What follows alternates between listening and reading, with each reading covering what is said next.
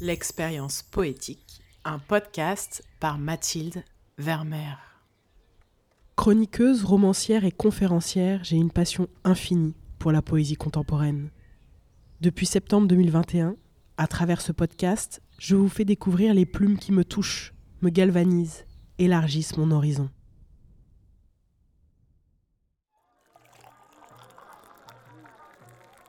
Viens, assieds-toi à ma table, je t'accueillerai volontiers, je te verserai du thé, tu me verseras tes mots. Nous boirons ensuite. Toi à ta tasse, moi à tes lèvres. Viens, assieds-toi à ma table, parle-moi, et si mon stylo se vide de son encre, n'aie crainte. Pense à tous ceux tombés sous les bombes. Leur sang n'a encore servi à rien. Il sera l'encre de ton poème. Viens, assieds-toi à ma table, parle-moi. Donne-moi ta haine. J'en ferai un poème.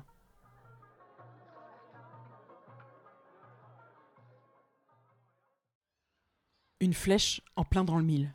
Voilà ce que je ressens en lisant ce texte. Puissance de la poésie. En quelques phrases, dire l'essentiel. Transformer le plomb en or, désarmer la haine. Ce poème est extrait du recueil Zatar, publié aux éditions Bruno Doucet en 2023. L'autrice, Sofia Karampali Farhat, est née en 1994 dans une famille gréco-libanaise. Elle vit à Paris depuis plus de dix ans et c'est en français qu'elle tisse magnifiquement ses talents de poétesse, en s'emparant de sujets qui brûlent, comme la guerre. Pour ce dernier épisode de la saison 4, j'ai envie de vous proposer un parcours original dans cette poésie ultra contemporaine qui exprime le monde, avec une immense acuité, et qui nous donne des ressources pour y faire face. Je vais vous lire cinq plumes au total, quatre femmes et un homme. Plumes qui sont toutes éditées par Bruno Doucet, fabuleux dénicheur, d'écriture sensible. Ainsi, écoutons Martin Page, né en 1975, qui signe un volume touchant, Un accident entre le monde et moi, sorti en 2022. L'auteur nantais écrit ceci. Écoutez.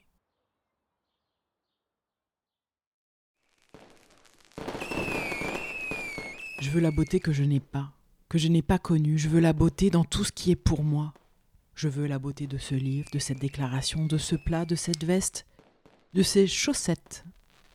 Je veux la beauté, l'esthétique. Je veux que ça en envoie, en fait. Je veux la beauté, enfin, comme une couverture pour les nuits froides. Les nuits froides du passé.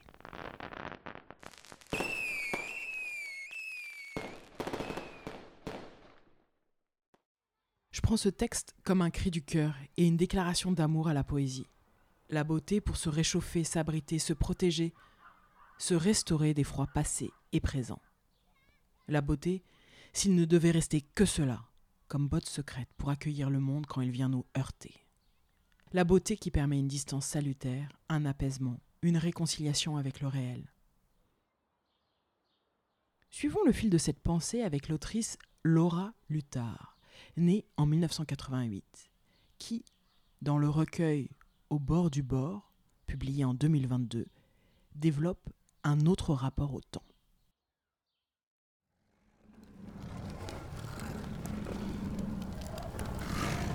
Demain va revenir. Ne t'inquiète pas.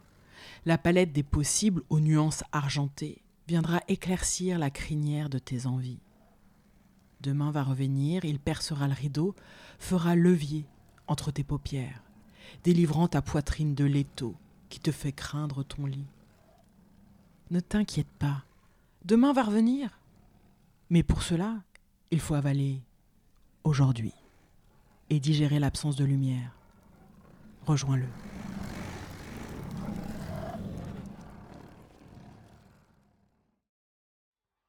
Avec ce texte qui évoque demain, c'est le pouvoir de la confiance qui est nommé. Repousser la peur, refuser l'étouffement, avoir une foi absolue dans le retour de la lumière. Un texte à mâchouiller, les jours de grisaille morbide. La poétesse que je veux lire maintenant, je la chéris depuis longtemps. D'ailleurs, je l'ai déjà lue au micro pendant la saison 1. Née en Nouvelle-Calédonie, Imasango chante le métissage et l'ouverture à l'altérité. Ses mots sont d'une élégance et d'une sensualité rares écouter cet extrait du recueil Ce pays dans mes veines, publié en 2022. Ce poème s'intitule La forge subversive.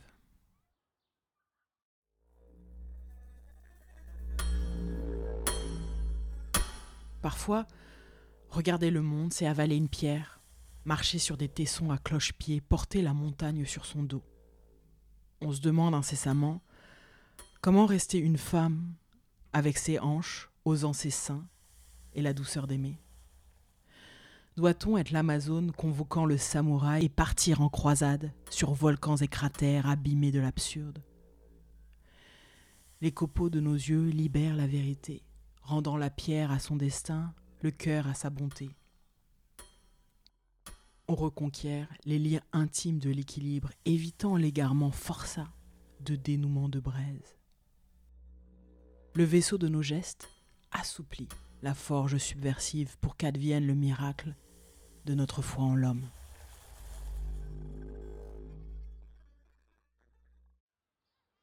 Ce questionnement sur comment regarder le monde, Comment être une femme dans ce monde Comment nouer des liens intimes en évitant les égarements Ce questionnement crucial me semble avoir toute sa place pour boucler une série où il était question de dialogue entre les hommes et les femmes, un dialogue poétique sous le signe de la réconciliation. J'aime qu'elle finisse son texte en mentionnant le miracle de notre foi en l'homme, avec un petit H à méditer. Pour conclure, je vous emmène en Corée, grâce à la poétesse Moon Chung-hee et son recueil daté de 2012, Celle qui mangeait le riz froid. Ce texte s'intitule malicieusement Une lettre à écrire à l'aéroport.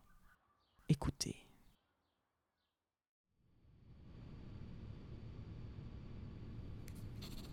Mon chéri, laisse-moi partir.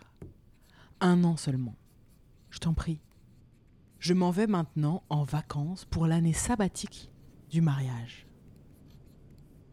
Depuis ce jour où l'on a fait le serment du mariage, debout côte à côte, pour être unis pour le meilleur et pour le pire, on est bien arrivé jusqu'ici avec courage.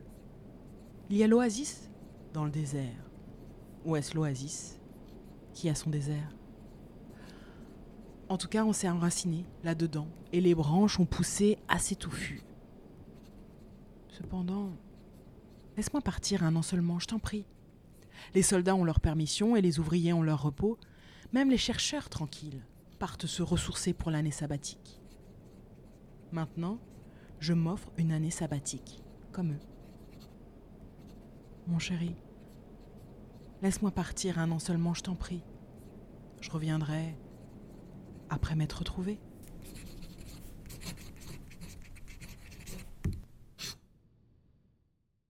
Pourquoi je conclus avec ce texte? Je me sers de cette lettre d'une femme à son mari pour vous annoncer que le podcast, dans sa forme actuelle, va marquer une pause. J'ai besoin de me consacrer à d'autres projets, allouer mes ressources à d'autres priorités. Mais je n'abandonne pas mon engagement envers la poésie et mon désir de semer de l'amour dans le monde. Je vais continuer à vous proposer des contenus poétiques sur Instagram et Facebook. Alors, rendez-vous sur les réseaux hâte Mathilde Vermeer. Et puis je renouvelle mon invitation. Lisez de la poésie. Trouvez les plumes qui vous enchantent. Changez votre rapport à la vie en y mettant des mots qui, par leur beauté, soignent et élèvent. Continuez ainsi à vous offrir des bulles poétiques. Et quand vous en sentez l'élan, revenez écouter un épisode du podcast. À bientôt!